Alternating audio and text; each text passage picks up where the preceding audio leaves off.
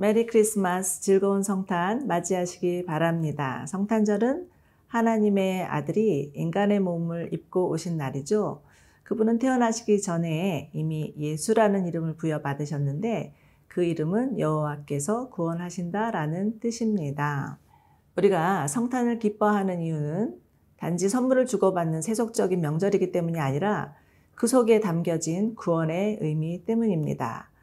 우리 모두 우리를 구원하시기 위해서 이 땅에 오신 아기 예수의 탄생을 기뻐하며 온 세상을 향해 마음껏 외칠 수 있기를 바랍니다. 오늘의 묵상은 누가복음 2장 1에서 14절입니다.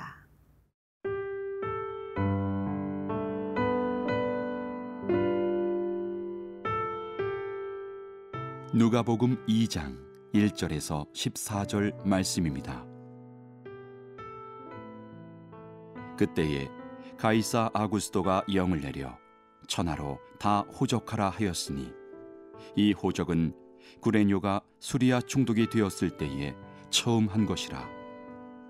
모든 사람이 호적하러 각각 고향으로 돌아가매 요셉도 다윗의 집 족속이므로 갈릴리 나사렛 동네에서 유대를 향하여 베들레헴이라는 다윗의 동네로 그 약혼한 마리아와 함께 호적하러 올라가니 마리아가 이미 잉태하였더라. 거기 있을 그때에 해산할 날이 차서 첫 아들을 낳아 강보로 싸서 구유에 누였으니 이는 여관에 있을 곳이 없음이러라.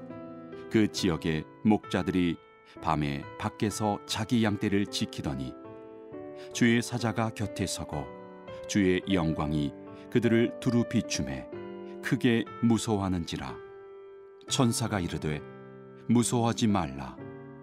보라 내가 온 백성에게 미칠 큰 기쁨의 좋은 소식을 너희에게 전하노라. 오늘 다윗의 동네에 너희를 위하여 구주가 나셨으니 곧 그리스도 주시니라. 너희가 가서 강보에 쌓여 구유에 뉘어 있는 아기를 보리니 이것이 너희에게 표적이니라 하더니 호련히 수많은 천군이 그 천사와 함께 하나님을 찬송하여 이르되 지극히 높은 곳에서는 하나님께 영광이요 땅에서는 하나님이 기뻐하신 사람들 중에 평화로다 하니라 인간을 구원하기 위해 오실 메시아가 다윗의 자손으로 오실 것이라는 예언은 하나님께서 이미 다윗에게 하신 약속이었습니다. 어느 날 다윗이 하나님을 향해 하나님이 거하실 처소를 지어 드리겠다고 하자 하나님은 그 마음을 기쁘게 받으시고 다윗과 다윗의 집을 축복하시며 영원한 하나님 나라를 약속하셨던 것이죠. 사절을 보시면 요셉도 다윗의 집 족속이므로라는 구절이 나오는데 이는 예수님이 다윗의 자손으로 오셨음을 증언하는 구절입니다. 즉 예수님이 하늘에서 뚝 떨어진 존재가 아니고 다윗에게 약속하신 대로 다윗의 자손인 요셉의 아들로 오셨다는 것입니다. 그러나 예수님은 단순히 요셉의 아들로만 태어나신 것은 아니었죠.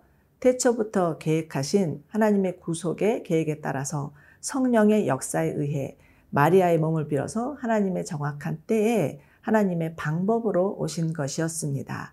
참으로 처녀인 마리아가 천사의 말을 듣고 하나님의 말씀대로 이루어지라 라고 순종했던 것도 대단한 일이지만 요셉이 하나님의 말씀에 순종하여서 마리아의 임신을 받아들였다는 사실도 우리의 입을 다물게 합니다.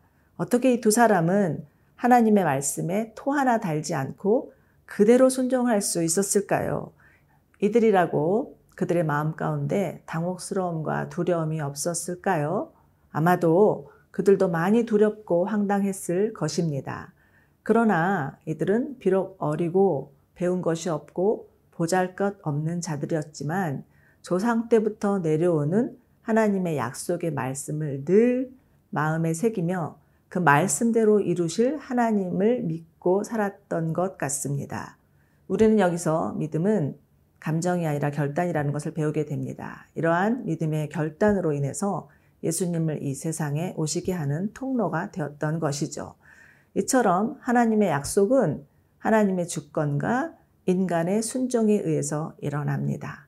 지금도 하나님은 하나님의 약속을 이루시기 위하여서 순종하는 자를 찾고 계십니다. 비록 우리의 이성과 상식과 다르다 할지라도 감정이 따라주지 않는다 할지라도 우리가 순종해야 될 하나님의 말씀은 무엇입니까? 그 말씀을 깊이 묵상하며 믿음으로 결단하는 자들이 되시기를 소망합니다. 예수님이 태어나신 곳은 베들레헴이라는 가난한 마을의 어느 누추한 마구간이었죠. 인류를 구원할 하나님의 아들 예수 그리스도가 나신 곳이 화려한 궁전도 아니고 부유한 음, 가정의 안락한 집도 아니었습니다. 그러나 이 또한 하나님의 예언의 성취였습니다. 미가서 5장을 보면 예수님이 베들레헴에서 나실 것까지도 예언하고 있습니다. 이처럼 가장 낮고 천한 곳으로 오신 예수님의 탄생은 무엇을 의미하는 것일까요? 이는 예수님이 세상의 왕들처럼 군림하거나 지배하기 위함이 아니라 가장 낮은 자가 되어 낮은 자에게 소망을 주기 위함입니다. 사랑하는 여러분, 하나님이 없는 인생은 아무리 지위가 높아도 낮은 자라 할 수 있습니다. 많은 것을 가졌다 해서 그 영혼마저도 부유하다고는 할 수 없는 것이죠. 오히려 하나님이 없는 인생은 그 자체가 비참하고 공허할 수 있습니다. 예수님께서 이러한 인생 가운데 우리의 구세주가 되기 위하여서 친히 낮은 자가 되어서 이 땅에 오셨음을 감사하는 하루가 되었으면 좋겠습니다.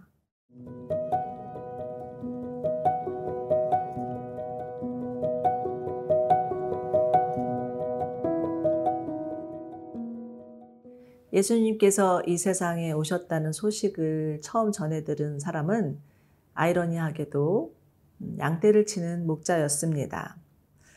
하나님은 왜 예수님의 탄생 소식을 영향력 있는 정치인이나 종교 지도자들이 아닌 양치는 목자에게 제일 먼저 알리신 것이었을까요? 우리는 여기서 예수님께서 말씀하셨듯이 천국은 마음이 가난한 자들의 것임을 깨달을 수 있습니다. 아마도 왕궁의 사람들은 그들이 가진 부여함으로 인해서 자신에게 진정으로 필요한 것이 무엇인지를 깨달을 수 없었을 것이고 오히려 자신의 기득권이나 소유를 빼앗길까봐 메시아의 탄생 소식을 두려워하고 받아들일 수 없었을 것입니다. 자, 이제 천사는 호련히 나타난 하나님의 영광에 두려워하는 목자들에게 이렇게 말하고 있는데요. 10절부터 12절입니다. 무서워 말라, 보라, 내가 온 백성에게 미칠 큰 기쁨의 소식을 너희에게 전하노라. 오늘 다윗의 동네에 너희를 위하여 구주가 나셨으니 곧 그리스도 주시니라. 너희가 가서 강보에 쌓여 구유에 누여 있는 아기를 보리니 이것이 너희에게 표적이니라. 아멘. 예수님의 탄생은 온 백성에게 미칠 큰 기쁨의 소식입니다. 어느 특권층에게만 해당되는 기쁜 소식이 아니고 온 백성, 온 인류에게 미칠 기쁜 소식입니다. 여러분, 우리 인간은 아담과 하와의 범죄로 인해서 하나님과의 관계가 깨어진 채로 태어납니다.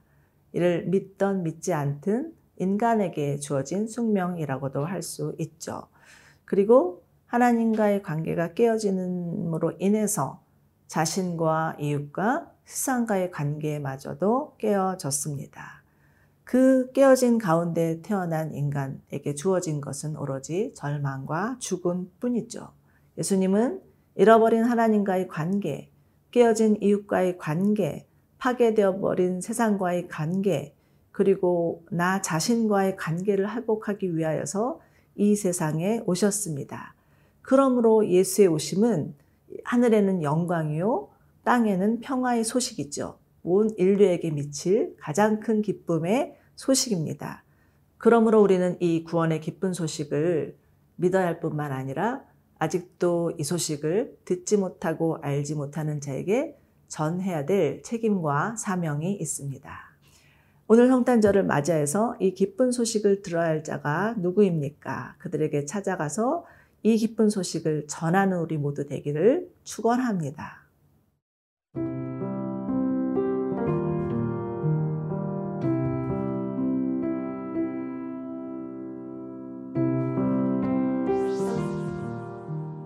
우리 유다에서 이 세상에 오신 예수님, 가장 낮은 모습으로 오셔서 낮은 자에게 소망 주심에 감사를 드립니다. 우리 모두 하나님이 없이는 비참한 인생임을 인정하며 우리의 구세주 되시는 예수님을 영접하게 하여 주시고 우리에게 베푸신 구원의 은혜에 감사하며 이 큰 기쁨의 소식을 온 세상에 전하는 자가 되게 하여 주옵소서 예수님의 이름으로 기도드리옵나이다. 아멘.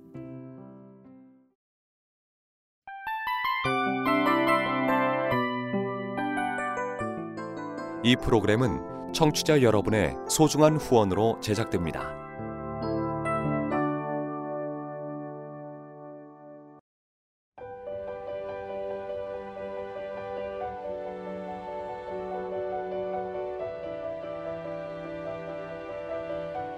세상에는 수많은 교회들이 있지만 더 깊이 있는 말씀 강해를 찾기 위해 크기로만 교회를 선정하지 않습니다. 보다 좋은 영적 콘텐츠를 더 많이 나누기 위해 방송비를 받지 않습니다. 1년 365일 복음만 전하고 싶어서 우리는 광고를 하지 않습니다. 온누리의 복음을 땅끝까지